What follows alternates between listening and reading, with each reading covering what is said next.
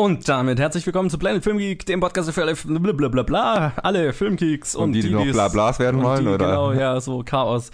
Die, die es werden wollen. Ich bin Johannes und der Blabla-Mensch ist. Ey, du redest mehr als ich. Ich stottere zwar mehr, aber du redest mehr als ich. Deswegen würde ich sagen, Fair. Bist du der Blabla-Mensch und ich bin der Stotterer, aber okay. der, ja, okay, ähm, cool. Äh, ja, schön, dass ihr wieder dabei seid. Und tut mir leid, dass ich keine Sätze, die ich anfangs zu Ende bringe. Okay, so, schön, dass du dich da nach einem Jahr quasi dafür entschuldigst. Und tut mir leid, dass ich diesen Satz zu Ende gebracht habe. Ich wollte ihn eigentlich mittendrin abbrechen, aber dann war er zu Ende und ich habe nicht gemerkt, dass er schon zu Ende war. Du Egal. Hast Probleme. Colin, wie geht's dir? Was hast du gesehen diese Woche? Und wie, ja, also, ne, also, weißt schon. Das wird eine gute Aufnahme, ich merke gerade. Ja, ja, nee, ja, bin ich auch. Nee, ich muss gerade überlegen. Äh, scheiße, was habe ich eigentlich gesehen? Worüber reden wir nochmal? Ich habe Blade Runner gesehen und ich habe The äh, Book of Eli gesehen. Das war's dann diese Woche. Sehr filmarm. Ich bin jetzt ein Physikstudent und habe wenig Zeit. Das ist traurig. Ja. Ich, ich bemitleide dich. Tust du überhaupt nicht. Geht so. Da, schon ein bisschen, schon ein bisschen. Es ist tragisch. Weil ich habe diese Woche so viel gesehen, dass wenn ich jetzt gerade die Liste sehe, ich keine ich, Ahnung habe, wie ich das alles geschafft habe zu sehen. Ich habe deine Liste gesehen und deswegen beschlossen, wenig zu schauen in, in der Vergangenheit, damit du mehr Zeit hast, über deine Sachen zu reden. Hau raus. So, so. Ich wollte gar nicht groß drüber reden, aber ich war ja diese Woche so in einem, ich wollte es Drogenrausch sagen, aber das klingt falsch. Nein, ich habe es endlich geschafft, Narcos Staffel drei anzusch- äh, fertig zu schauen und dann war ich so fasziniert von Drogenkartellen und so weiter, dass ich mir die Doku Cartelland im Anschluss angeschaut habe und dann gleich weitergemacht hat mit Sicario, äh, was diese Woche super gut gepasst hat, weil es A, der einer der letzten Filme von Denis Villeneuve ist, der Blade Runner gemacht hat, und mit Emily Blunt in der Hauptrolle, die einer der Hauptcharaktere in My Little Pony spricht. Es war also völlig geplant, dass ich das so angeschaut habe. Nicht. Der Regisseur, der ist sicher bekannt, das ist Pony, Pony nicht so. Geht so. Nee, und dann habe ich weitergemacht und mir Logan nochmal angeschaut. Mein Gott, war das ein, ist das ein guter Film. Und dann habe ich mir Free Fire nochmal angeschaut, den wir ja auch schon besprochen haben. Mein Gott, ist das ein unterhaltsamer Film.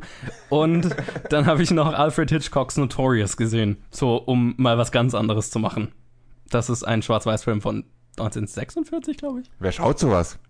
Nur merkwürdige Menschen. Mann, ich dachte, du könntest jetzt antworten, Filmgeeks. Mann, du versaust unsere... Wir, wir sind Planet Filmgeek. Wer schaut sowas? Filmgeeks. Das wäre doch cool. Ich hoffe, ja, ja, du, hast, du hast recht. Ich habe nichts Wichtiges jetzt, zu melden. Ich, ich, ich, ich müsst, jetzt, jetzt müsste ich nur professionell sein und sowas auffangen können oder wittern können oder so. Ja, äh, ich mache sowas auch nicht oft. Ich komme auch nicht auf eine gute Idee. Das tut mir leid. Tut mir leid, dass ich mal ausnahmsweise eine gute Idee hatte. Ja, das äh, sollte weniger vorkommen, bitte. Okay. Nee, und dann habe ich noch äh, auf Netflix die neue Animationsserie Big Mouth komplett geschaut, so immer mal zwischendurch, was sehr awkward und sehr unterhaltsam war. Sehr, sehr lustige Serie. Und ich habe mit einem Kumpel einen Game of Thrones Marathon gemacht, weil der Staffel sechs und sieben noch nicht geschaut hatte. Also habe ich Game of Thrones Staffel sechs und sieben auch nochmal komplett gesehen. Bitte und nein, ich bin nicht arbeitslos. Bitte mach jetzt nicht zu jeder Episode eine Game of Thrones Minute, weil dann ist die Stunde vorbei. So wie deine Minutenzählung Nein. bei Game of Thrones funktioniert. Ja, und dann habe ich noch äh, einen Trailer gesehen. Aha, welchen denn? Pacific Rim Uprising hat seinen ersten Trailer bekommen und äh, wow. Ja, schaut verdammt sexy aus. Definiere sexy. Bei dir bin ich mir nicht sicher, ob du es vielleicht doch gut findest. Ich fand's gut. Ach du Scheiße. Du, du weißt genau, ich liebe den ersten Pacific Rim. Oh Mann. Der zweite, ich finde der zweite, das schaut jetzt nicht so gut aus, weil es der erste hat halt ein sehr speziellen, sehr spezielles, cooles Feeling, weil es halt Guillermo del Toro war. Ähm, der zweite wirkt so ein bisschen generischer und schaut eigentlich mehr aus wie ein Transformers-Film halt in cool, aber es sind immer noch gigantische Roboter, die gegen gigantische Monster kämpfen und cool. Ja, und dann hab, hatte ich mir eigentlich aufgeschrieben, dass der neue Star Wars-Trailer rauskommen sollte. Ich habe dabei nicht bedacht, also wir nehmen montags auf, dass er zwar schon mo- am Montag, also heute, rauskommt, aber je nach amerikanischer Zeit, das heißt bei uns irgendwann mitten um zwei Uhr morgens oder so. Das heißt, bis wir drüber geredet haben, nächste Woche habt ihr ihn schon alle auswendig äh, ja, analysiert. Richtig, ist ja quasi dann schon zwei Wochen raus, oder? Ja. Also den werden wir nicht besprechen. Cool. Nächste Woche dann. Kannst ja eine Special-Episode zum Star Wars-Trailer machen. Genau, ich, ich habe mir tatsächlich überlegt, ob ich ihn gar nicht anschaue. Also ich gehe ja gerne unwissend in Filme rein, aber ich mache es halt immer bei kleineren Filmen und bei sowas wie Star Wars kann ich eh nicht widerstehen. Also werde ich ihn schauen. Ja, außerdem kommst du im Kino nur drum rum, wenn du wirklich dagegen ankämpfst und das, das ist, ist richtig, ja. Ich hab's bei dem Star Wars-Film jetzt auch schon aufgesagt, bei dem probiere ich nicht. Ich probiere es jetzt generell mehr, aber bei dem probiere ja, ich gar nicht. Ja, hast du eigentlich keine Chance. Ich werde ich, ich werd ihn nicht daheim jetzt sofort anschauen, aber irgendwann kommt er im Kino und dann sehe ich ihn wenigstens. Sowieso die bessere Version, ja. Ihm zu schauen. Ja, nö, aber das war alles, was ich gesehen habe. So, das bisschen. Oh, und wir haben sogar noch Zeit, um über andere Sachen zu reden. Und weiter geht's mit meinem Game of Thrones Recap.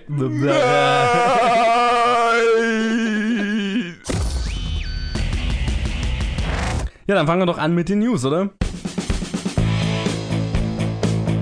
Ja, und wir, ich wollte es, das ist jetzt keine News-Story, wir werden es nicht groß breit treten, aber die, ja, wer sich so ein bisschen in der Filmwelt äh, beschäftigt, wird es wahrscheinlich mitbekommen haben, dass Harvey Weinstein letzte Woche ja, von seiner Firma fristlos entlassen wurde, nachdem äh, rauskam, dass er jahrelang ähm, Frauen sexuell angegangen ist, misshandelt hat. Also, ähm, ich wollte nur mal hier erwähnen, weil es ja die Filmwelt ja schon betrifft. Das ist jetzt, sind jetzt keine Film-News in dem Sinn, aber...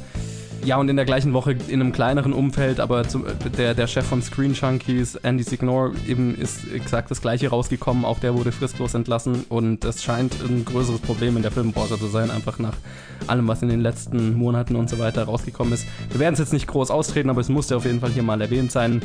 Eine ziemlich äh, eklige Geschichte, das Ganze. Ja, aber äh, machen wir weiter mit...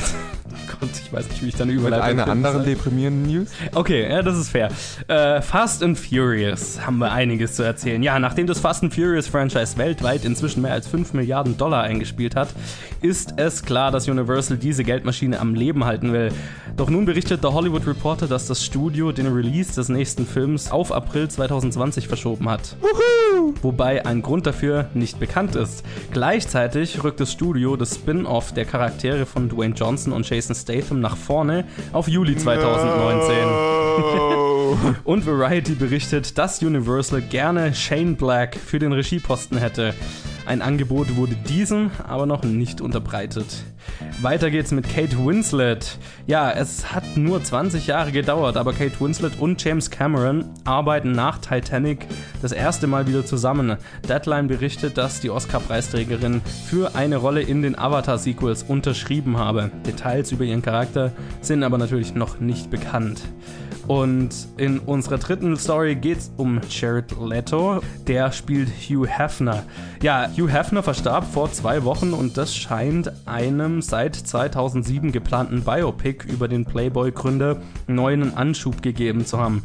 Der Film unter der Regie von Brad Ratner konnte laut The Hollywood Reporter Jared Leto für die Hauptrolle gewinnen. Nähere Details zum Film sind aber auch hier noch nicht bekannt. Und in unserer vierten und letzten Story, der Fluch der Karibik fünf Regisseur übernimmt die Regie bei Maleficent zwei. Ja, es ist schon ein wenig her, seit Maleficent zwanzig vierzehn in die Kinos kam, doch nun scheint das Sequel tatsächlich in Arbeit zu sein oder, naja, in Produktion zu gehen demnächst. Deadline berichtet, dass der Fluch der Karibik fünf Regisseur Joachim Rönning im Gespräch sei, die Regie zu übernehmen. Angelina Jolie dürfte natürlich auch hier wieder die Hauptrolle übernehmen. Gut, also zu meinen, äh, meine ähm, Kurzimpressionen zu den Fast and Furious News habt ihr ja schon mitgekriegt. Viel mehr habe ich dazu nicht zu sagen. Cool, dass der eine Film später kommt. Scheiße, dass wir dafür einen anderen früher kriegen. Ja. Ja, äh, Thema beendet, oder? Ich meine, also kann Universal Release-Daten hin und her schieben. Macht die Filme nicht besser. Ist mir auch immer noch scheißegal, wann die kommen. Ich meine, Shane Black als Regisseur wäre irgendwie cool. Ich bezweifle, dass es passieren wird. Sie hätten ihn gern, aber ich kann mir irgendwie jetzt nicht vorstellen, dass er jetzt da groß Bock drauf hätte. Ähm, andere Frage. Hat ein persönlicher Regiestil wirklich Einfluss auf die Fast and Furious Filme? Nee, eben nicht. Und eben. Shane Black ist jetzt nicht gerade dafür bekannt, dass er Filme macht, auf die, die nicht seinen, seinen Stempel haben, sozusagen. Weißt du, was cool wäre? Ein Fast and Furious Film von entweder Edgar Wright oder David Fincher. Naja, Edgar Wright hat ja gerade einen gemacht. Okay. Der war auch ziemlich fucking cool. Eben, ja. Noch besser, David Lynch, Fast and Furious neun. Das würde ich mir anschauen. Das würde ich mir auch anschauen. Das wäre wahrscheinlich noch, also ungefähr gleich beschissen, aber... Das wäre wahrscheinlich Mulholland Drive. Okay,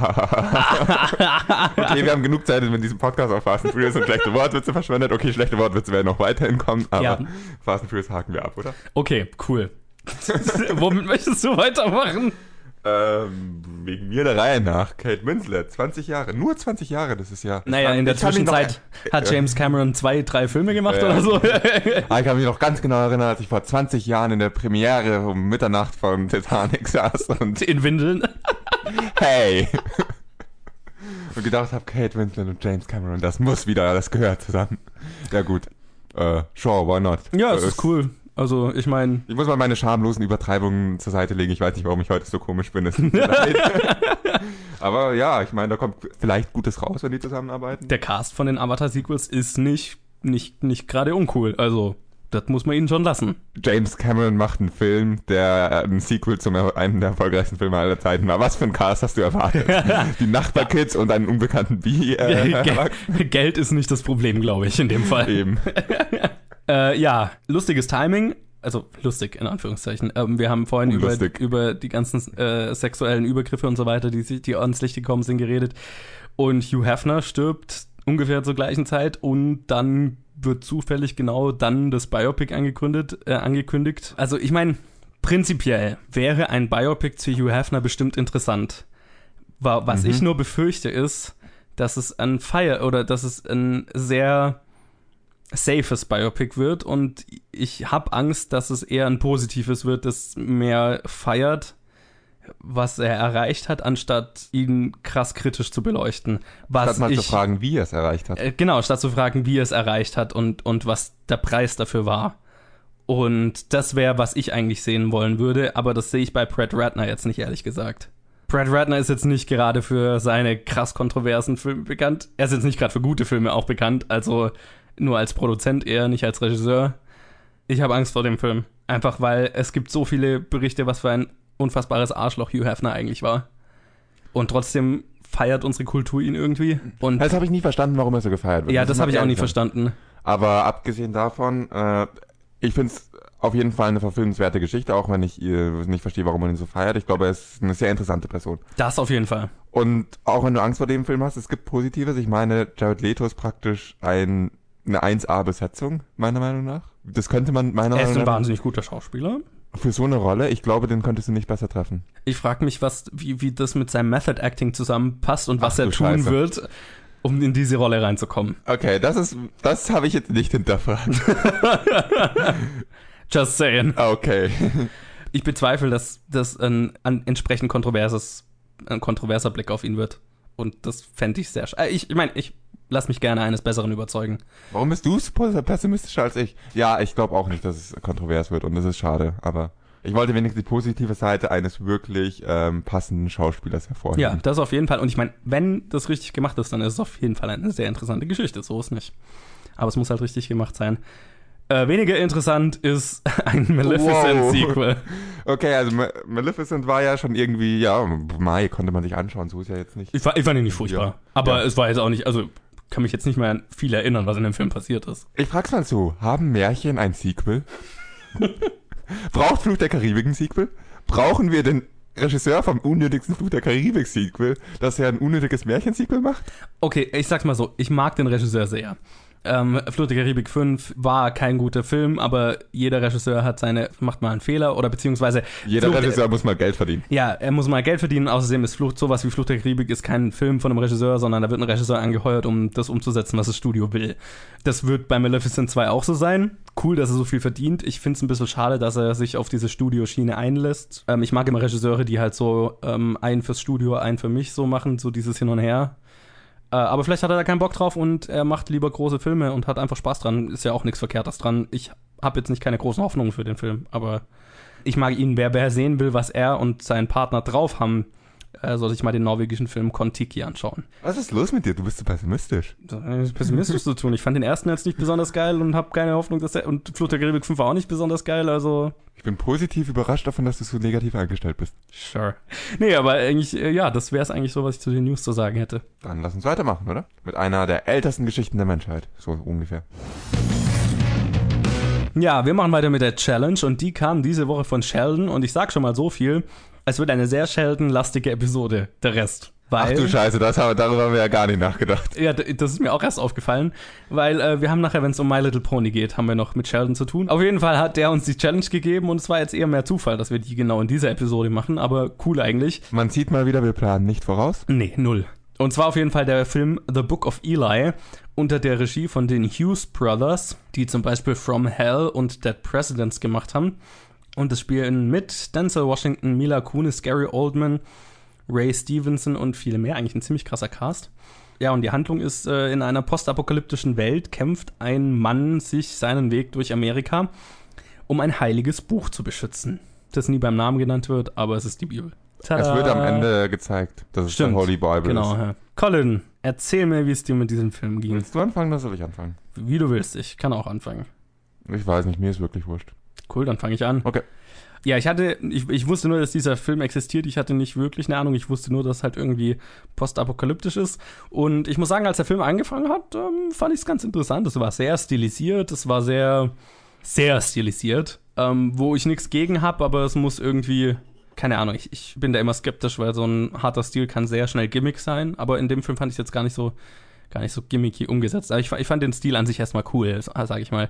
Und Denzel Washington spielt einen ganz coolen Charakter, der hat auch so eine ganz coole Einführung und so, kann, kann coole Sachen machen, scheint so ein bisschen unbesiegbar zu sein, was auch, was auch irgendwie ist, also stellt sich dann heraus. Ja, und dann äh, kam irgendwann dieses Buch vor und ich habe mir, ge- also ich wusste nichts über den Film von vorher und ich habe mir so gedacht, ach scheiße, die reden über die Bibel, oder? Oh nee, wird das jetzt so ein religiöser Film? Und dann wurde es ein religiöser Film. Und wurde so eine Mischung aus, er hat gesagt, so ein bisschen null acht fünfzehn postapokalyptische Story, so ein bisschen Mad Max-Anklänge, aber nicht so wirklich richtig. Und ähm, das Ganze damit, dass ein Typ von Gott gesandt die Bibel beschützen muss, die letzte, die es noch gibt. Und das war's. Wow, das kürzeste Review von dir, das ich je gehört habe. Naja, ich meine, das war so von der Story ja. her. Ich meine, der Film hatte für mich jetzt nicht so viel. Ich war jetzt nicht so wirklich begeistert von dem Film, muss ich sagen. Das war, ich, ich, ich fand den Stil cool, ich fand die Mad, Mad Max-Anklänge cool, aber die waren halt irgendwie nur in, in Ansätzen fand. Ich fand äh, Gary Oldmans Charakter fand ich ziemlich geil. Aber Gary, es ist Gary Oldman, also der macht halt auch aus Scheiße Gold, was in dem Fall nicht scheiße war. Sein Charakter war schon ganz geil geschrieben und so. Es war ein cooler Villain. Uh, Mila Kunis war ein bisschen verschwendet in dem Film, hatte jetzt keine besonders dankbare Rolle. Denzel Washington ist eine coole Sau. Es ist cool, Denzel Washington in einer postapokalyptischen Welt rumrennen zu sehen und Leute abknallen zu sehen und so weiter, beziehungsweise umlegen zu sehen. Das, das war cool, keine Frage. Aber am Ende war es halt irgendwie sehr preachy, keine Ahnung. Ich, ich bin kein Fan von religiösen Filmen und es war dann so ein bisschen lächerlich, dass sie eine Bibel von A nach B bringen. Keine Ahnung, wenn man selber religiös ist, ist das vielleicht was anderes, aber Ich, ich fand's eine Stelle, fand ich cool, in der äh, Gary Oldman, also Gary Oldmans Charakter will auch die Bibel haben, weil er halt ähm, sagt, äh, die Bibel ist eine Waffe, weil schon jahrhundertelang Herrscher die quasi eingesetzt haben, um die Massen zu kontrollieren und deswegen will er sie haben, weil dann kann er seine Operation, die nur auf eine Stadt kontrolliert ist, ausweiten und größere Landstriche kontrollieren, wenn quasi die Leute seiner Predigt sozusagen folgen. Das fand ich cool, das fand ich sehr intelligent, aber am Ende äh, war da nicht viel draus. Wie ging's dir? Könnt ihr es euch denken, nachdem Johannes den Film schon nicht so gut fand? Also sorry, Sheldon, falls du diesen Film magst, oder ich weiß nicht, warum du ihn uns gibst, kann es ja auch sein, dass es... Kann, kann Sheldon gibt uns speziell Guilty Pleasures. Okay, das dachte ich mir schon fast. Also du weißt wahrscheinlich, dass dieser Film nicht so gut ist und nicht so gut ist, schön gesagt. Ja, du hast den Stil angesprochen. Ich würde den Stil gerne in äh, Verhältnis zum Plot setzen, und zwar in einem Bezug zu einem Film namens dreihundert. Der Film Daran habe ich auch gedacht. Der Film ist wie dreihundert, nur mit nur weniger stilisiert und mit mehr Plot. Und das funktioniert einfach gar nicht. Das ist eine schlechte Idee. Also der Plot ist mehr als in dreihundert, aber er ist trotzdem kaum da. Und der Stil ist nicht genug, um davon genug abzulenken. Und das ist so, was mich durch diesen ganzen Film begleitet hat. Ich werde gleich mal auf ein paar Sachen eingehen, die du gesagt hast. Als erstes Gary Oldmans Charakter. Was du, was bei dir vielleicht, was bei dir ganz schwach nur rausgekommen ist, ähm, für die Zuhörer. Er kontrolliert eine Stadt. Er kontrolliert eine Stadt, indem er halt äh, das Wasser kontrolliert, über die, das es da in der Umgebung gibt. Und ähm, hat halt dann voll viele Gefolgsleute und zufällig findet er raus, dass Denzel Washington dieses Buch hat und dann ist er der Villain. Du hast gesagt, Gary Oldman macht aus äh, Scheiße Gold und äh, in dem Fall war es aber nicht mal so scheiße. Ich behaupte doch, war's. Gary Oldman hat's nur recht gut gemacht. Also ich behaupte, dass der Villain total scheiße geschrieben war und total null acht fünfzehn. Ja, es aber, ist halt so ein over-the-top ja, äh, Mustache-Twirling ja, Villain. Ich bin böse! Ja, genau. Aber wenn es halt Gary Oldman sagt, ist es halt irgendwie cool. Ja, ja, und das war auch irgendwie... Das Beste am Film war Gary Oldmans Charakter. Auch was du angesprochen hast mit seinem, er möchte die Bibel als Waffe, das hat, erst hatte ich, da habe ich mich gefragt, okay, in welche Richtung driftet der Film jetzt ab? Es kann ja religiös werden, es kann antireligiös werden, es kann kritisch werden, es kann... alles werden, der Film wurde nichts davon. Der Film wurde, die Religion war ein MacGuffin und das finde ich schade, weil egal wie man es macht, das ist einfach Verschwendung. Man könnte es von mehreren, vor allem hast du einen ähm, mit Denzel Washington religiösen Charakter und mit äh, Gary Oldman jemand, der die Bibel verwenden will als Waffe, wäre super für mal ein bisschen kritischen Dialog, kritische Auseinandersetzung im Film. Aber nein, es bleibt und einfach ein MacGuffin-Buch. Punkt. Langweilig. Wurde nichts draus gemacht. So viel verschwendetes Potenzial. Und dann, du hast es angesprochen, es sieht ein bisschen aus wie Mad Max. Ja, aber nur, in, nur halt in uncool. Also ich fand, das wollte ja. sehr oft Mad Max ja, genau. sein. Ja. Und das war halt das nur in uncool. Ich meine, Denzel Washington, klar, ist irgendwie cool, wenn er so seinen Actionheld spielt, aber er kann so viel mehr und das ist trotzdem langweilig. Und die Story ist praktisch nicht vorhanden. Es ist eigentlich die Story aus Zombieland. Irgendwie wollen die Leute nach Westen oder ich weiß nicht, ob es da Westen war, Zombieland oder Osten, aber Zombieland war eine scheiß Komödie und hat es geschafft, daraus einen dickeren Plot zu machen als dieser Film. Dieser Film hat einfach nur so gesagt, äh, er hat einfach immer nur gesagt, I'm, I'm going west. Warum? Keine Ahnung. Wurde nie begründet. Er hat immer einfach gesagt, West, West, West. Naja, weil die Stimme es ihm sagt, sozusagen. Ja, genau. Und es war einfach unbegründet. Er hatte keine Info dazu, es wurde nie gezeigt, warum Westen. Apropos unbegründet, unmotiviert. Alles in diesem Film war unmotiviert. Einfach nur alles. Was mich am meisten gestört hat, war diese Szene, wo sie in das Haus reingehen von einem älteren Ehepaar. Und was mit diesem älteren Ehepaar ist, das ist so komplett random und wird so komplett überhaupt unzureichend erklärt oder motiviert. Und ist so komplett dämlich, fand ich. Ja, ich, ich fand ich fand das ältere Ehepaar, also die Idee fand ich ja cool. Ja. Irgendwie, ich, ich mag ich mag ja so, also deswegen mag ich so postapokalyptische Filme, weil du reist durch diese Welt und Und man hatte das Potenzial, alle möglichen Arten von Verrücktheit quasi darzustellen. Und das war eine Option, es wurde nur nichts draus gemacht halt. Es wurde fast genauso verschwendet wie die Bibel. Und, tada! Und es war halt auch noch unlogisch und unmotiviert. Unsere kurze Off-Mic-Session über was das dann spoilermäßig gewesen wäre, bringt mich gleich dazu, du sagst, das hätte man erklären müssen. Ist halt so, wenn man es nicht erklärt, Kacke, trifft ungefähr ziemlich viel dieses Films. Ja. Also richtig viel. Und generell, du reist einfach durch die Welt, das eine ist random. Warum er jetzt so ein krasser Kämpfer ist, erfährst du auch nie. Warum er so unbesiegbar ist, warum er eigentlich wirklich unbesiegbar ist, erfährst du auch nie. Naja, es wird halt damit begründet, Gott hat ihm versprochen, ja. sozusagen, Gott hat ihm gesagt, oder eine Stimme hat ihm gesagt, quasi du bist der, der Bote und dann bist du halt unbesiegbar und dann, dann bist du halt unbesiegbar oder so. Okay, Moment, Moment, Moment. Wenn der Film das klar rüberbringen würde, dann würde ich das noch als schlechte, aber immerhin als irgendwie einen Versuch zu erklären, das äh, Versuch zu akzeptieren, das irgendwie motiviert zu erklären. Nee. Aber es wird halt kaum rübergebracht. Ich, ich, halt ich, ich fand's halt, ich fand's von dem her dämlich, weil es wird halt einmal gesagt, mhm. relativ am Anfang, wo er sagt, okay, also ich bin halt quasi der Auserwählte, Gott hat mich auserwählt und ähm, deswegen kann, habe ich keine Angst, getroffen zu werden oder ge- zu sterben oder so, weil ich habe diese Aufgabe zu erledigen, bevor ich sie nicht erledigt habe, lässt Gott mich nicht sterben. Ja. Zwei Sachen. Entweder dann, dann machst du was Cooles draus und dann wird er vielleicht doch mal getroffen oder so oder, oder, oder ist trotzdem verwundbar und hinterfragt das Ganze. Was der Film halt macht, ja, er ist halt unbesiegbar. Und dann ist halt jeder einzelne Kampf lame, weil dann ist halt so, ihm kann halt nichts passieren. Es ist halt, jeder, jede einzelne Actionsequenz ist nur, wie du ihm dabei zuschaust, wie er halt Leute killt, wobei du immer weißt, dass ihm nichts passieren kann. Ja, richtig. Cool.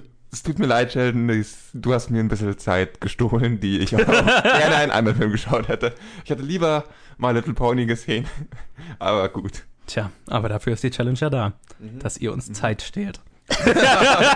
Nein, nicht explizit. Ihr gebt Nein. uns auch gute Filme teilweise. Ja, absolut. Und wie gesagt, ich, ich sag's ja immer wieder, ich habe ja nichts dagegen, schlechte Filme zu schauen, weil ich lerne immer was draus und äh, dann habe ich einen Film gesehen. Ich bereue es nie, irgendeinen Film gesehen zu haben. Fast nie. Ja, äh, das war die Challenge für diese Woche. A new Challenger approaches.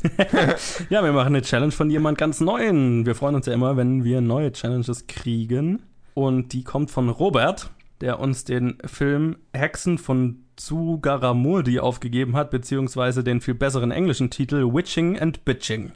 Man muss dazu sagen, dass der deutsche Titel aber viel näher am spanischen Originaltitel ist. Das ist richtig. Also es ist auf jeden Fall ein spanischer Film. Wir Mehr wissen nichts weiß ich nicht. Ich meine, es klingt irgendwie komödisch. komödisch. Auf Englisch klingt es komödisch, auf ja. Spanisch und auf Deutsch klingt es... Ja, ähm, gut. Ich bin gespannt. Das Cover schaut sehr unterhaltsam aus. Ja, wir nächste Woche wissen wir mehr. Hört rein. Yo, Witching and Bitching. Nächste Woche in der Challenge. Ja, und wir machen weiter mit dem Kino der Woche und quatschen über die Filme, die letzte Woche rausgekommen sind. Und das waren zwei, die ich gesehen habe. Und einen, den ich gesehen habe. Ist richtig. Und einen, den niemand anders gesehen hat, oder? Ja, den ich auch gesehen habe, aber ich würde sagen, mit dem fangen wir an, mit unserem kleinen Special sozusagen. Ja, vergangene Woche kam My Little Pony, der Film, raus. Das wird die größte Party, die Equestria je gesehen hat. Die Prinzessin der Freundschaft darf nicht versagen. Dieser Tag wird festlegen, wer du bist. Und der Druck ist immens, so hoch, dass ihn kein Pony aushalten kann. Meine Reaktion und alle Leute, mit denen ich drüber geredet habe, was, da gibt es jetzt einen Film? Genau, der Film zu der äh, Kinderserie und ich meine, keiner von uns ist jetzt wirklich ein Fan der Serie, aber das dürfte, glaube ich, bekannt sein. Es gibt eine große Fangemeinschaft dieser Serie, international, auch in Deutland, die sich Bronies nennen. Einige von ihnen, mehr als du denkst. Ja, es, es gibt sehr viele und coolerweise kennen wir einige, zum Beispiel nämlich Sheridan, der uns ja schon mit vielen Challenges beglückt hat und jetzt eben auch eingewilligt hat, bei diesem Podcast mitzumachen. Weil ich meine, wenn wir schon einen Film anschauen, zu dem keiner von uns irgendeinen Kontext hat, dann ist es natürlich cool, die tatsächlichen Fans auch zu Wort kommen zu lassen. Ich wünschte ja zum Beispiel, es gäbe einen Schlumpf-Fanclub und beim Schlumpffilm hätten wir irgendjemand zum Schlumpffilm was erzählen lassen können. Falls irgendjemand von euch, das ist ein versteckter Aufruf, Transformers oder Fast and Furious mag, schreibt uns, schreibt uns, wir wollen eure Meinung wissen und hinterfragen. Naja, zu den Filmen kennen wir zumindest den Kontext. Zu My Little Pony habe ich ja, okay, ja zum Beispiel okay. keinen verstehe, Kontext. Also Sheldon hat sich nämlich bereit erklärt und wir sind erstmal ein fettes Danke dafür. Danke. Weil das äh, bereichert den Podcast ungemein. Das macht fast wieder gut, dass du mir mit Book of Eli zwei Stunden Zeit geschickt hast. Genau, Sheldon ist nämlich auf die Premiere des Films, auf die Fanpremiere oder wie auch immer das war, in Berlin gefahren und hat da eben Fans interviewt vor dem Film, was sie erwarten und nach dem Film, wie sie ihn fanden und hat seine eigene Meinung noch dazu aufgenommen. Es ist ein sehr unterhaltsames Stück und ähm, ich würde mal sagen, wir spielen das jetzt einfach mal ab und dann gebe ich noch meine zwei Cent, die eigentlich niemanden interessieren, weil ich keinen Kontext zu dem Film habe, äh, dann hinterher noch dazu. Aber jetzt darf erstmal Sheldon, äh, na warte mal, jetzt, das mache ich jetzt cool. Und jetzt schalten wir zu unserem Berlin-Korrespondenten Sheldon. Erzähl uns von der Premiere. Okay, Joe, ich stehe jetzt hier vom Astra Filmpalast in Berlin und hier läuft gleich der M L P-Film. Und es ist ein bisschen windig, deswegen versteht man mich wahrscheinlich schlecht. Außerdem kann es sein, dass ich ins Mikro atme. Aber jetzt haben wir uns hier erstmal getroffen mit sämtlichen Bronies von Berlin und Dresden und sämtlichen anderen Städten. Und dann schauen wir das mal. Der Bronies.de Verein von Berlin, der Bronies e V Berlin, hat sich das Kino gemietet jetzt, beziehungsweise diesen Kinosaal, um da eben diesen Film uns zu zeigen. Und dann bin ich sehr gespannt, was da auf mich zukommt. Also gehen wir mal rein, schauen mal, was da drin abgeht.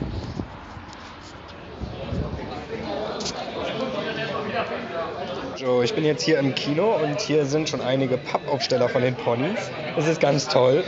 Und äh, einige Plakate und hier sind auch schon andere Bronies und dann werde ich die mal fragen, was die so vom Film erwarten. Tom, was erwartest du von dem Film? Sehr viel Spaß und viele Lektionen über Freundschaft. Ja, ich erwarte eine gut ausgewogene Story, ich erwarte eine recht interessante Grafikänderung und generell eine düstere und mysteriöse Reise.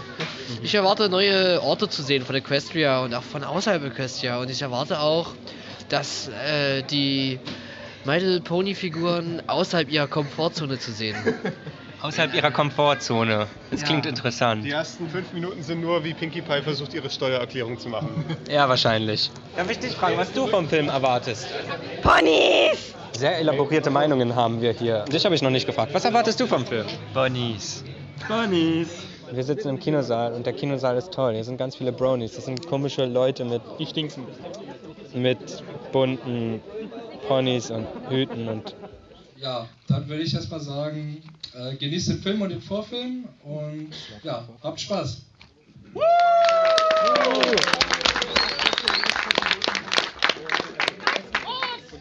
Jetzt muss ich natürlich hier wieder rumfragen, wie fandet ihr den Film? Ja, also ich fand den Film recht überraschend, dass mir der Animationsstil, der erst ein bisschen ungewohnt war, doch über den Film hinweg, also es hatte recht interessante Effekte gegeben.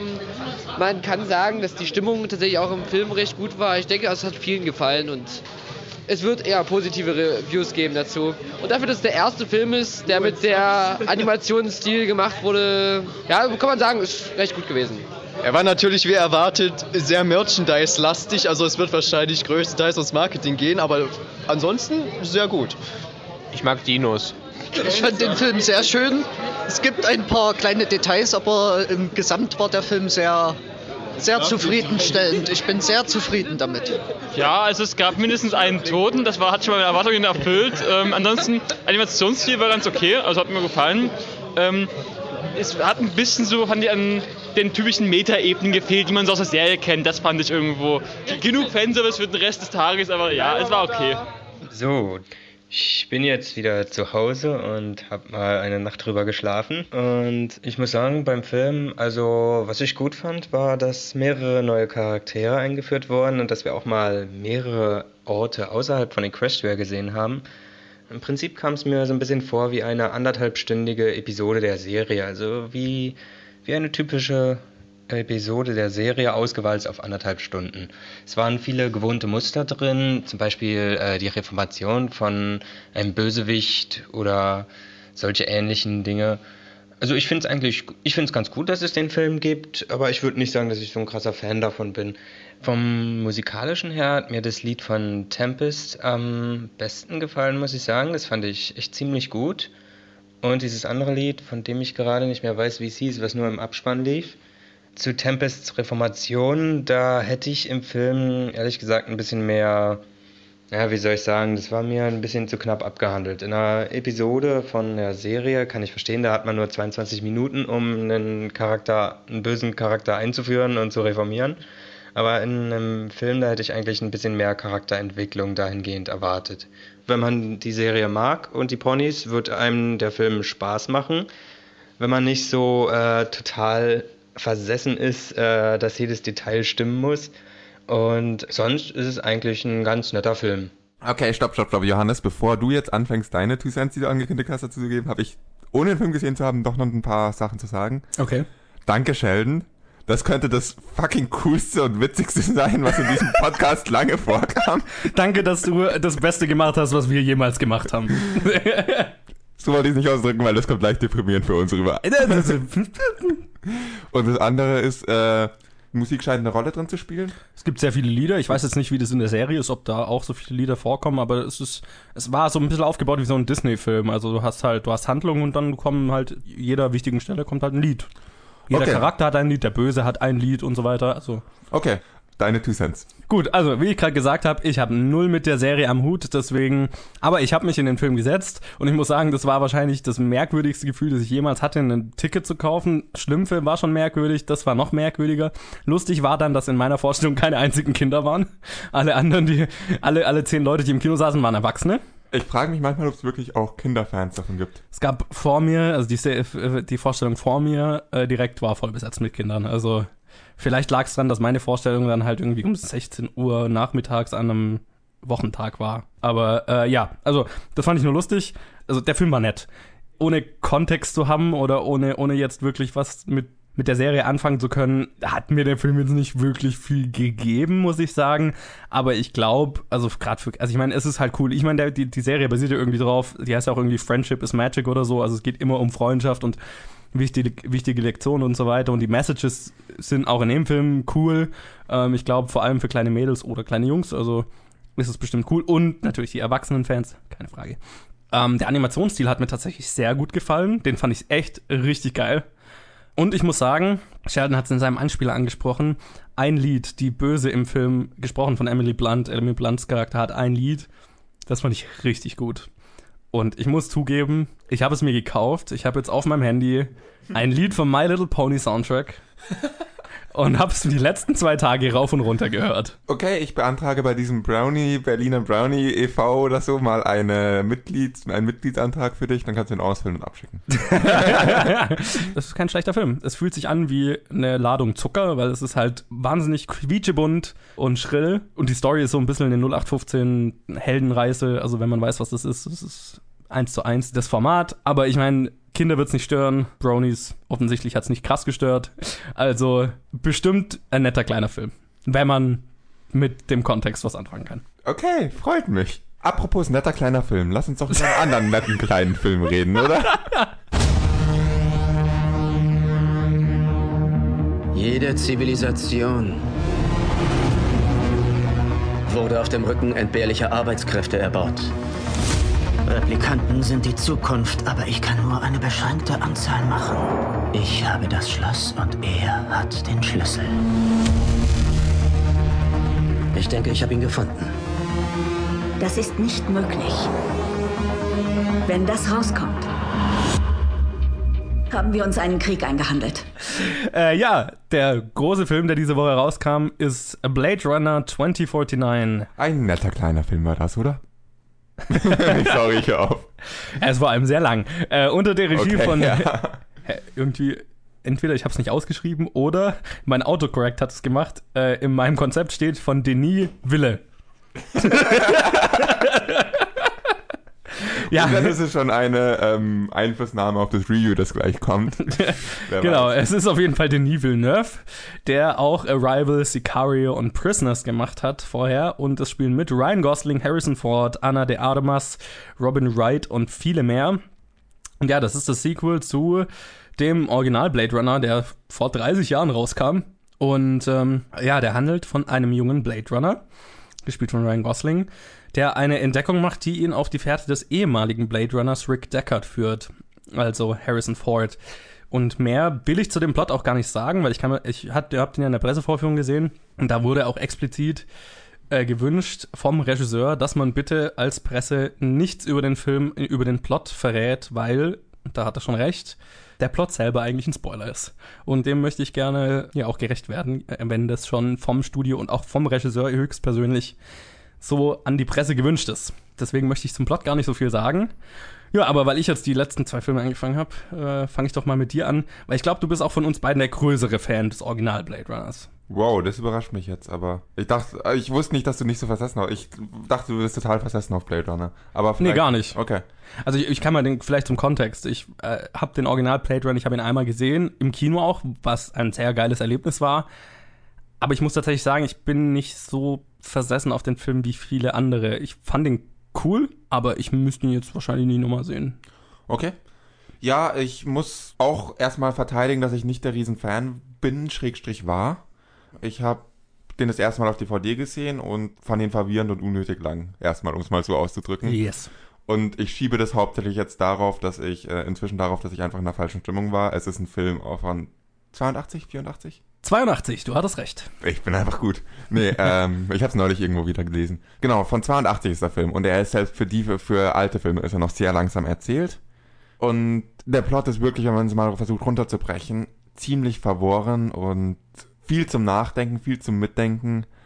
Für alle, die es noch nicht gesehen haben, halte ich es kurz spoilerfrei. Äh, nee, eigentlich hat es jeder gesehen, oder? Der, die große Frage, ob Harrison Ford jetzt ein Replikant ist oder nicht im alten Film, ist in so zwei kleinen Szenen angedeutet, dass ich das beim ersten Mal anschauen und danach vollkommen überrascht war, wie Leute das reininterpretieren können. Ja, das ging mir auch so. Also, wie gesagt, ich habe das nicht verstanden beim ersten Mal, woher denn diese Interpretation kommt. Und ich habe ihn dann aber, dachte ich, vor allem, wenn ein neuer rauskommt und dachte ich, schaue ihn mir nochmal an, vor allem im Hinblick, dass auch diese Kritikpunkte, die ich am alten jetzt genannt habe, überwogen wurden davon, was für ein visuelles Meisterwerk der erste schon war. Das und, fand ich krass, muss ich kurz ja. eingrätschen, weil ich ihn ja das erste Mal tatsächlich auch im Kino gesehen habe, ja.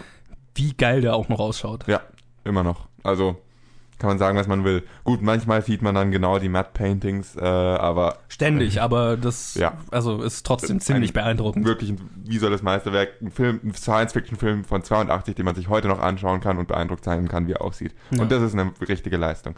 Und als ich ihn das dann halt nochmal gesehen habe und im Kino gesehen habe, war ich dann auch wirklich ziemlich begeistert von der Story. Was ich schön finde, sorry, wenn ich es weit aushole, aber das ist für meinen Review nachher auch relevant, ist das Setting von Blade Runner, die Welt von Blade Runner und das Setting ist so groß und Replikanten und Aufstand und Menschheit und zerstörerisch und es ist so ein typischer, typisches Setting, das auf ein ähm, Weltzerstörungsfinale hinausläuft, wo halt entweder die Welt zerstört wird oder nicht. Und am Ende sind es Geschicht- kleine Geschichten von Menschen, die in diesem großen Setting sind, die relevant sind.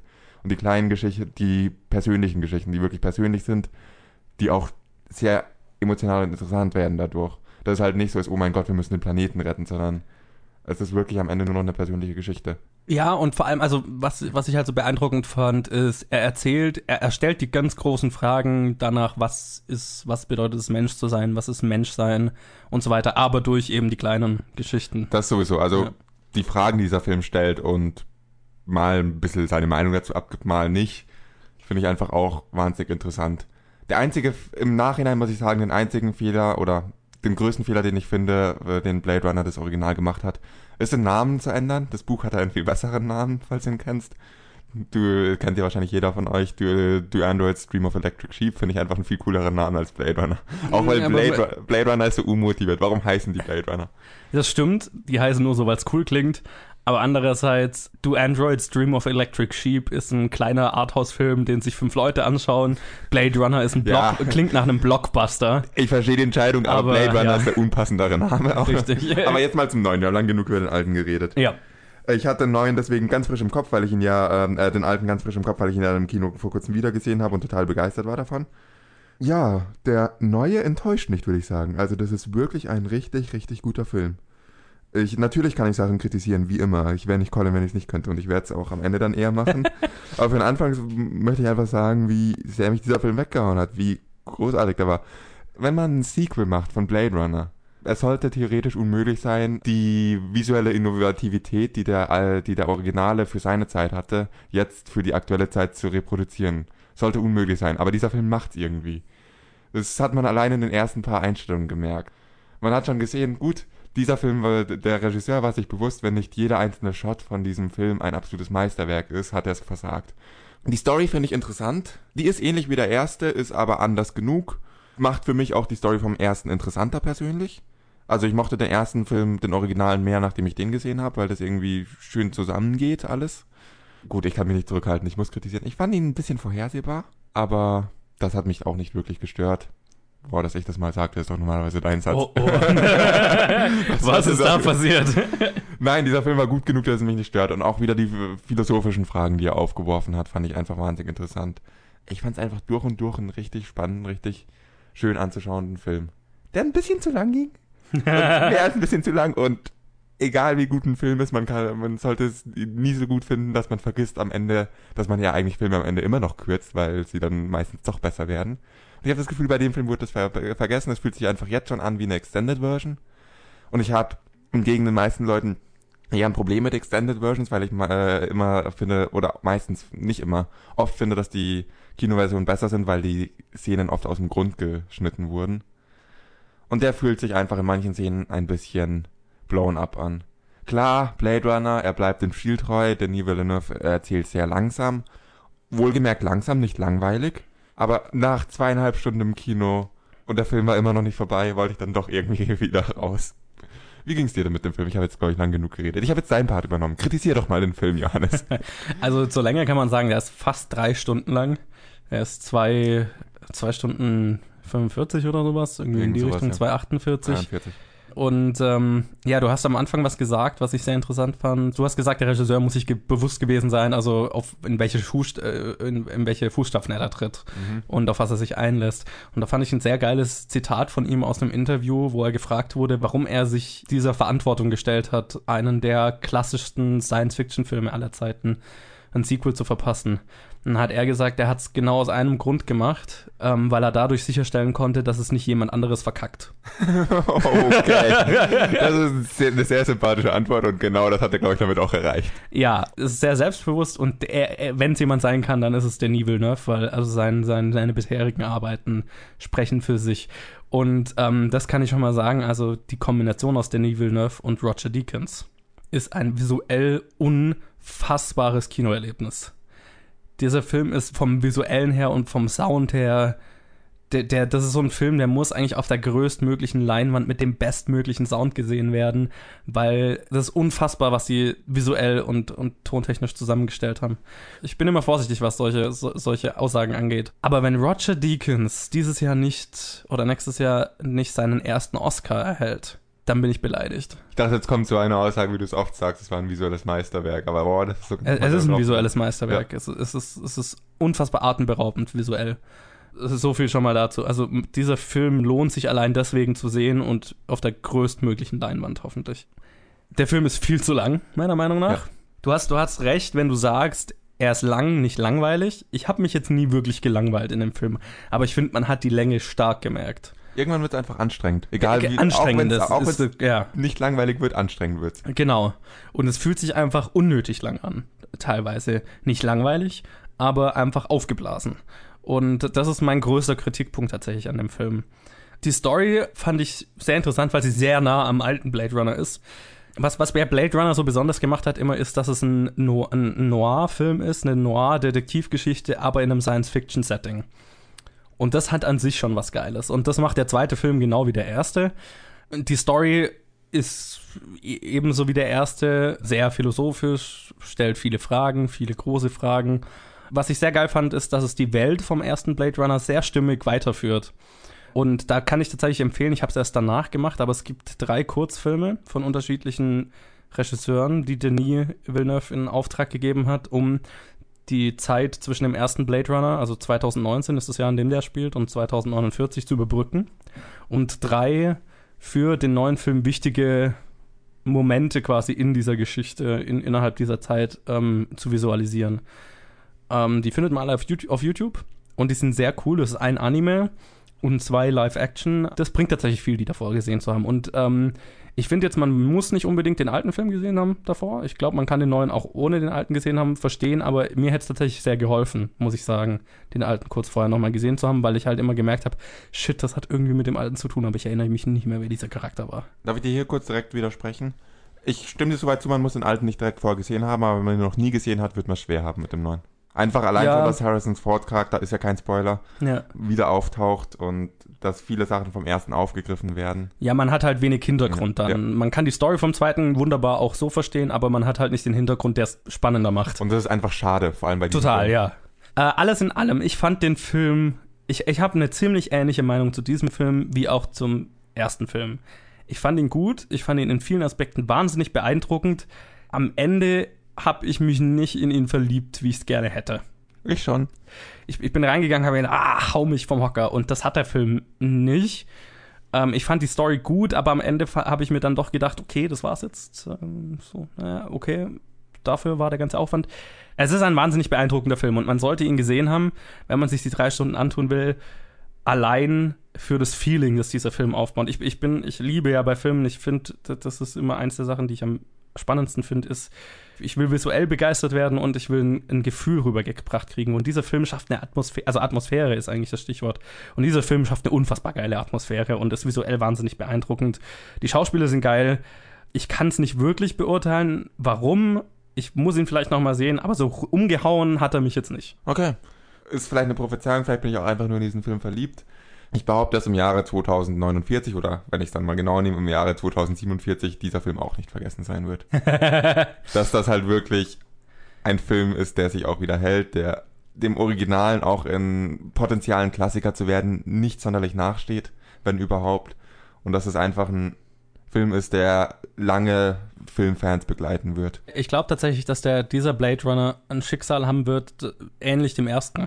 Glaube ich auch. Außer, dass der erste bei Kritikern nicht gut ankam, als er frisch rauskam. Das ist bei dem jetzt anders. Der ist fast durch die Bank mhm. sehr, sehr positiv bewertet. Ich hoffe auch, dass er nicht irgendwie wieder fünfmal umgeschnitten wird, weil das finde ich verdammt verwirrend. Das glaube ich nicht. Der hat sich schon sehr wie ein Director's Cut angefühlt, was ja, sich auch genau. in der Länge bemerkbar gemacht hat. Wir werden gleich über die Finanzen reden und da schlägt sich das ganz, ganz stark nieder, was ich gerade gesagt habe. Weil, ähm, und das fand ich nämlich auch interessant, das muss ich mal kurz ansprechen, es hat sich angefühlt, und das ist es auch, wie ein Blockbuster-Arthouse-Film.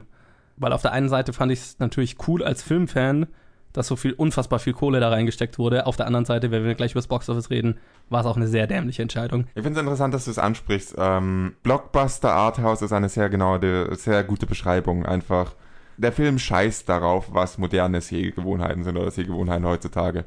Er sagt einfach, fuck you, ich mach meinen Film. Ich lehne es an den alten Blade Runner an, der Stil ist der des Films, wenn dir das nicht passt, langweilst du dich. Und das ist dein Problem, wenn du nicht nachdenken willst, sondern eine stumpfe Action erwartest. Muss man auch nochmal dazu sagen. Wer von dem, wer den alten nicht gesehen hat, wer den Trailer anschaut und er denkt, eine Science-Fiction-Action, einen Science-Fiction-Action-Film zu sein, der wird so unglaublich enttäuscht sein, wie er schon lange nicht mehr von dem Film war. Das wollte ich gerade sagen, als ich es ja. vergessen hatte, weil dieser Film wurde nicht, fand ich nicht gerade korrekt vermarktet, nee. Weil die gesamte Action aus dem Film ist quasi in den, in den Trailern. Also die Trailer fühlen sich sehr actionlastig an und das ist der Film überhaupt nicht. Nö. Der alte war es auch nicht. Nö, der überhaupt Blade nicht. Runner ist keine, Blade Runner ist kein Actionfilm. Hat so viel mit Action zu tun wie eine romantische Komödie. Um ja, ja, genau. zu sagen. Nee, ist richtig, ja, absolut. Und die, es ist Action in dem Film und die Action ist auch immer spektakulär, wenn sie da ist, aber es ist halt fünf Prozent von dem Film. Der Film ist dreieinhalb Stunden lang, wir haben wahrscheinlich zwei Minuten Action. Okay, ein bisschen länger. Lass es sieben Minuten sein. Ihr könnt euch die Prozentzahl selber ausrechnen. Ja, genau. Ja gut, also von mir ist schon... Auch wenn es nicht mein Lieblingsfilm des Jahres ist, vielleicht gar nicht in meinen Top Ten landen würde, je nachdem, was noch rauskommt. Allein für, für das visuelle Spektakel und und, und die, die, ja, das unfassbar visu- geile visuelle Spektakel lohnt sich der Film meiner Meinung nach schon. Faszinierend, wie verkehrte Welt diese Episode ist. Ich war bei mir landet er garantiert in Top zehn, auch weit oben, würde ich mal prophezeien. Sagen wir es so, wer wirklich ähm, Filme zur Popcorn-Unterhaltung anschaut, für den ist der Film einfach der falsche und das muss man akzeptieren. Für jeden, der wirklich nachdenken möchte bei einem Film, für jeden Filmfan ist sowohl Blade Runner Original als auch dieser Film Pflichtlektüre meiner Meinung nach. Das ist wohl richtig, ja. Dann schauen wir doch mal über die Finanzen, die wir schon angesprochen ja, haben. Ja, du hast schon was angesprochen. So, nach einer langen Pause machen wir jetzt weiter mit dem Boxoffice und schauen mal, wie sich Blade Runner so geschlagen hat. Ihr hört es schon. Ja, gewonnen habe wieder ich. Leider nicht mit fünf von fünf, sondern mit zwei von fünf. Und da macht mir ein deutscher Film einen Strich durch die Rechnung, der in dem Moment, wo ich meinen deutschen Film in die Top fünf setze, landet der dann nicht in den Top fünf. Und den nächsten deutschen Film, den ich noch ignoriere, der landet dann wieder in den Top fünf. So mag ich das. Äh, ja, aber auf jeden Fall ist auf Platz eins S in seiner zweiten Woche mit fünf Komma fünf Millionen nach neun Millionen letzte Woche. Das ist ein schönes, starkes Ergebnis, wie ich es auch erwartet hatte. Nichts überraschend hier. Da möchte ich noch kurz erwähnen, das fand ich nämlich interessant. S ist jetzt schon in seiner zweiten Woche erfolgreicher als die Bully-Parade und dadurch der erfolgreichste Warner Brothers Release in Deutschland dieses Jahres. Ja, auf Platz zwei landet dann aber Blade Runner in seiner ersten Woche mit zwei Komma neun Millionen. Das ist nicht genug für das Budget, das dieser Film hatte. Das ist auch nicht genug für das Niveau, Dennis, und die Qualität, die dieser Film liefert. Ja, äh, in den U S A hatte Blade Runner auch jetzt gerade seine Eröffnung mit einunddreißig Komma fünf Millionen. Das ist auch in den U S A ein ziemlicher Flop. Wir reden gleich nochmal drüber. Aber der Film wird ganz, ganz starke Probleme haben, sein, Budget, sein, sein Geld zurück äh, wieder einzuspielen. Die Top fünf geht weiter mit auf Platz drei Cars in seiner zweiten Woche, Cars drei, mit eins Komma vier Millionen. Der hatte letzte Woche zwei Komma eins Millionen. Das ist ein relativ geringer Abfall. Das ist, denke ich, sehr erfolgreich. Aber als der Kinderfilm der Woche macht es auch Sinn. Kingsman, The Golden Circle, landet dann auf Platz vier in seiner dritten Woche mit genau einer Million, nachdem er letzte Woche eins Komma fünf Millionen hatte. Auch das ist kein gewaltig großer Abfall. Und Lego Ninjago landet auf Platz fünf in seiner dritten Woche mit sechshundertfünfzigtausend, hatte letzte Woche achthundertzehntausend, auch ein geringer Abfall. Der My Little Pony Film, kann man noch erwähnen, ist auf Platz sechs gelandet mit fünfhundertfünfundsechzigtausend, also war gerade mal ja knappe neunzigtausend äh, weg von einem Platz fünf Platz, wo ich ihn hätte, wo ich ihn hingesetzt hatte. Das fand ich ein bisschen schade. Und der deutsche Release, den wir beide relativ weit in die Top fünf gepackt haben, ja, der hat es gerade mal auf Platz acht geschafft mit vierhundertfünfzigtausend. Interessiert doch niemand, was auf Platz acht ist. Wir machen die Top fünf. Mann, komm zum Punkt. Richtig. Ja, dann lass uns über Blade Runner reden. Ähm, ich habe erwähnt, der wird Probleme haben, sein Geld wieder einzuspielen. Das Budget von Blade Runner waren hundertfünfundsiebzig Millionen. Was man bei so einem Budget immer noch dazu rechnen muss, in, in, in, wenn man jetzt sagt hundertfünfundsiebzig Millionen oder hundertfünfzig Millionen, angeblich nach den Steuerrückzahlungen sind es hundertfünfzig Millionen, ist, dass da immer noch ein gewaltiges Marketingbudget draufkommt. Bei so einem Film von hundertfünfzig, hundertfünfundsiebzig Millionen kann man gut und gern mal von hundert Millionen Marketingbudget ausgehen. Das heißt, der Film hat dann zwischen zweihundertfünfzig und dreihundert Millionen gekostet. Das heißt, der Film muss vierhundert bis fünfhundert Millionen einspielen, damit er sein Geld wieder überhaupt zu, wieder einspielt. Weil man muss beim Einspielergebnis immer sagen, immer beachten, ein Drittel von dem Einspielergebnis bleibt bei den Kinos. Das heißt, zwei Drittel gehen nur in das Studio. Wir sind uns einig, dieser Film muss verdammt viel einspielen. Genau, dieser Film muss mindestens vierhundert Millionen machen, damit er sein Geld wieder sieht. Der Film ist jetzt in den meisten großen Märkten gelaufen und hat bisher in dieser Woche zwei, äh, dreiundachtzig Millionen eingespielt. Das ist echt traurig. Das ist wirklich traurig. Ich, ich behaupte jetzt hier mal ganz vorsichtig, der Film wird finanziell im Minus bleiben. Weißt du, welcher Film noch ein Flop war? Blade Runner, das Original. Ja, und das ist mein großes Problem, das ich damit habe, einem Film, der auf einem Film basiert, also einem Sequel, das auf einem Film basiert, der das schon ein finanzieller Flop war und über die Jahre nur eigentlich unter krassen Filmfans äh, so ein, so ein Following generiert hat, ein Budget von hundertfünfundsiebzig Millionen zu geben. Das ist, was ich vorhin gesagt habe. Das ist ein, äh, ein Arthouse-Film mit Blockbuster-Budget, was für einen Filmfan wie uns saugeil ist, weil es ist halt ein wahnsinniges Kinoerlebnis.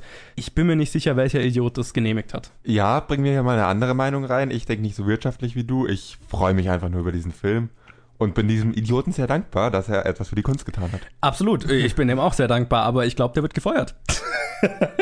Weißt du aber, warum dich diese Zahl interessieren sollte?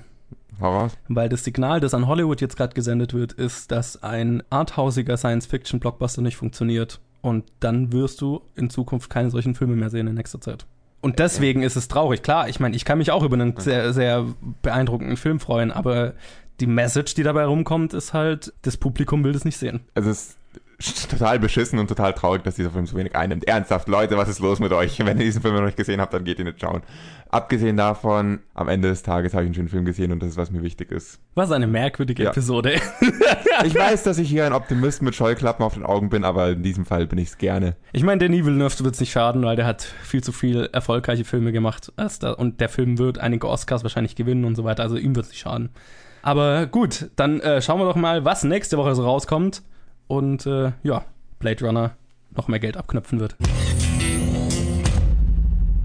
Ja, nächste Woche, so die erste Woche, wo ich wo, wo man merkt, okay, wir sind noch nicht in der Oscar-Saison, aber die Blockbuster-Saison ist auch vorbei. Es kommen zwei eher kleinere Filme raus. Äh, der größte ist American Assassin unter der Regie von Michael Gesta, Questa oder so ähnlich, der Kill the Messenger und Rhodey gemacht hat und das spielen mit Dylan O'Brien, Charlotte Vega und Michael Keaton. Und ich habe keine Ahnung, worum es geht, weil ich habe keinen Trailer geschaut und äh, lass mich mal überraschen. Ich habe auch keinen Trailer gesehen. Ich weiß nicht, was ich von diesem Film zu erwarten habe. Er heißt American Assassin und das Poster sieht nicht so vielversprechend aus. Die Pressevorführung habe ich verpasst, weil ich in der Uni saß und äh, ja. Ja, äh, schaut nach einem Actionfilm aus. Ja, genau das. Kann cool sein, oder nicht? Michael Keaton ist drin, das ist vielversprechend. Ja, äh, der zweite Film, der rauskommt, ist What Happened to Monday unter der Regie von Tommy Wirkola, der Dead Snow und Hänsel und Gretel Witch Hunters gemacht hat. Zwei Filme, die bei mir definitiv unter sehr unterhaltsam, aber eindeutig Guilty Pleasures fallen. Und es spielen mit Naomi Rapace, spricht man sie, glaube ich, aus, Glenn Close und Willem Dafoe. Und äh, ja, den habe ich schon gesehen, weil da habe ich es tatsächlich in die Pressevorführung geschafft. Ich habe es nicht gesehen. Ich, ich saß wieder in der Uni während der Pressevorführung und ähm, ja, schon scheiße, ne? Ich habe den Trailer auch nicht gesehen und ich habe hab den Trailer gestern zufällig gesehen. Und habe mir gedacht, wow, ich habe was komplett anderes erwartet, einfach von dem, was ich drüber gehört habe. Ja, ich habe nur gehört, dass es um sieben Schwestern geht und habe das in ein ganz anderes Setting gesetzt, als es eigentlich ist. Ja, und dann kommen noch ein paar kleinere Filme raus. Uh, unter anderem ein Animationsfilm mit einem sehr lustigen Titel, nämlich Captain Underpants hey, von, fucking yeah. von David Sören oder so ähnlich, mit äh, der, der Stimme unter anderem von Kevin Hart. Und ich habe keine Ahnung, um was es geht, aber es ist ein Superheld in Unterhosen. Dann kommt noch raus Darkland von Fenna Ahmad, Happy End von Michael Haneke und Vorwärts immer von Franziska Meletzki. Das sind so alle Filme, die hier so rauskommen. Und äh, ja, über zwei oder drei werden wir nächste Woche reden. Definitiv drei. Also, ich werde auf jeden Fall Captain Underpants schauen. Und ich nehme an, du schaust auf jeden Fall noch American Assassin. Das heißt, wir haben auf jeden Fall drei. Ja. Ich kann nicht garantieren, ob ich einen der anderen beiden schaffe, äh, anderen beiden schaffe, weil es bei mir zeitlich echt schlimm ist zurzeit. Aber ihr kriegt drei Filme. Ja. Ich muss nur einen sehen. Und wenn möglich, schaue ich auch noch American Assassin oder What Happened to Monday, je nachdem, was vielleicht direkt vor oder direkt nach Captain Underpants läuft. Aber ich nicht, das ist wenn, nur fair. Wenn es hinhaut, wenn es hinhaut. Aber ich kann es nicht versprechen. Ah, Captain Underpants kriegt ihr auf jeden Fall was zu hören. Gut, dann äh, darfst du doch, denke ich mal, anfangen und sagen, ja, wie die Top fünf nächste Woche so aussehen wird. Fuck, shit, ich habe keine Ahnung. Wie soll ich die drei Filme einschätzen? Oder wie soll ich vor allem die zwei Filme einschätzen? Platz eins Blade Runner. Platz eins S. Platz zwei Blade Runner. Immerhin. Und mit sehr wenig Abfall behaupte ich, ich bin Optimist. Diese Woche bin ich Optimist. Platz drei Cars Evolution. Platz vier American Assassin, Platz fünf Kingsman. Ähm, ja, das sind kleinere Filme, die rauskommen. Da ist es immer schwerer einzuschätzen. Ich stimme dir zu, S bleibt auf Platz eins, Blade Runner bleibt auf z- Platz zwei. Jetzt ist die Frage, American Assassin vom Namen her und so weiter, können so ein ganz gutes Action-Publikum ziehen. Deswegen sage ich mal, American Assassin dann auf Platz drei. Dann Cars auf Platz vier. Ja, und ich sage tatsächlich What Happened to Monday mal auf Platz fünf. Weil so eine Million könnte der vielleicht schon machen. Na gut. Dann haben wir nicht mehr viel zu tun, oder? Richtig, wir machen nämlich noch zum Abschluss die Bad Movie Synopsis, ein Spiel, bei dem einer dem anderen einen Film so schlecht wie möglich zusammenfasst und der hat dann drei Minuten Zeit, ihn zu erraten und diesmal ist Colin dran. Also die Zeit ist, äh, ich fange an die Zeit zu stoppen, wenn ich mit der Synopsis fertig bin. Eine Familie nimmt sich eine Auszeit, die leider zum Albtraum wird. Ist der Film nach zweitausend rausgekommen? Nein. In den neunzigern? Nein. achtziger? Ja. Okay, eine Auszeit. Ist es ein Actionfilm? Nein. Horrorfilm? Ja. Ein achtziger Jahre Horrorfilm. Uh, da gibt's gute. Uh, Hills Have Eyes? Nein. Texas Chainsaw Massacre? Nein. Okay. Eine Familie nimmt sich eine Auszeit. Ist es äh, also Eltern mit Kindern? Ja. Ist es ein Slasher-Movie? Nein. Äh, so Creature-Feature? Nein. Hat es mit was Übernatürlichem zu tun? Ja, hat mit was Übernatürlichem zu tun. Aber nicht mit Monstern, wenn du das meintest. Hat es mit Geistern zu tun? Ja, schon.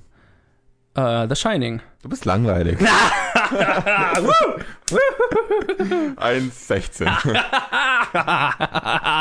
Yes. Kommt ein achtziger Horrorfilm. Ich dachte, da hast du es gleich. Und dann kommst du mit. Und du denkst dich an The Shining. Was? Na, ich habe erst an die ganzen achtziger war die Hochzeit der Slasher-Filme. Ja, ich habe ja, erst mal die, an die ganzen äh, Slasher-Filme und Kreaturenfilme und so weiter gedacht. Äh, ja. Weil bei Shining denke ich nicht automatisch erst an Horrorfilme. Ist immer mehr so...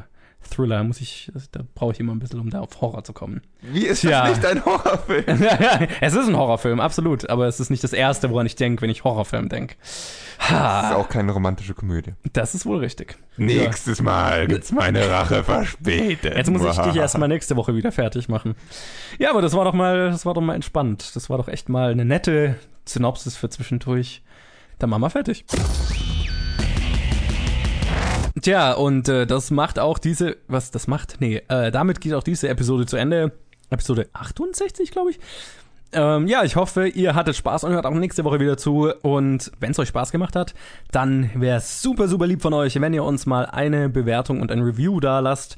Hoffentlich was Positives auf iTunes oder wo auch immer ihr uns hört. Und empfehlt uns weiter. Wir wollen so viele Leute wie möglich erreichen. Das wäre fantastisch. Und ja, wenn ihr uns erzählen wollt, was euch gefallen hat, was euch nicht gefallen hat. Oder vor allem auch, wenn ihr uns Challenges geben wollt, so wie Robert für nächste Woche, dann könnt ihr das auf Facebook oder Twitter tun, jeweils unter Planet Film Geek. Und ja, ich freue mich von euch zu hören und bis nächste Woche. Hello, come listen to us forever and ever and ever.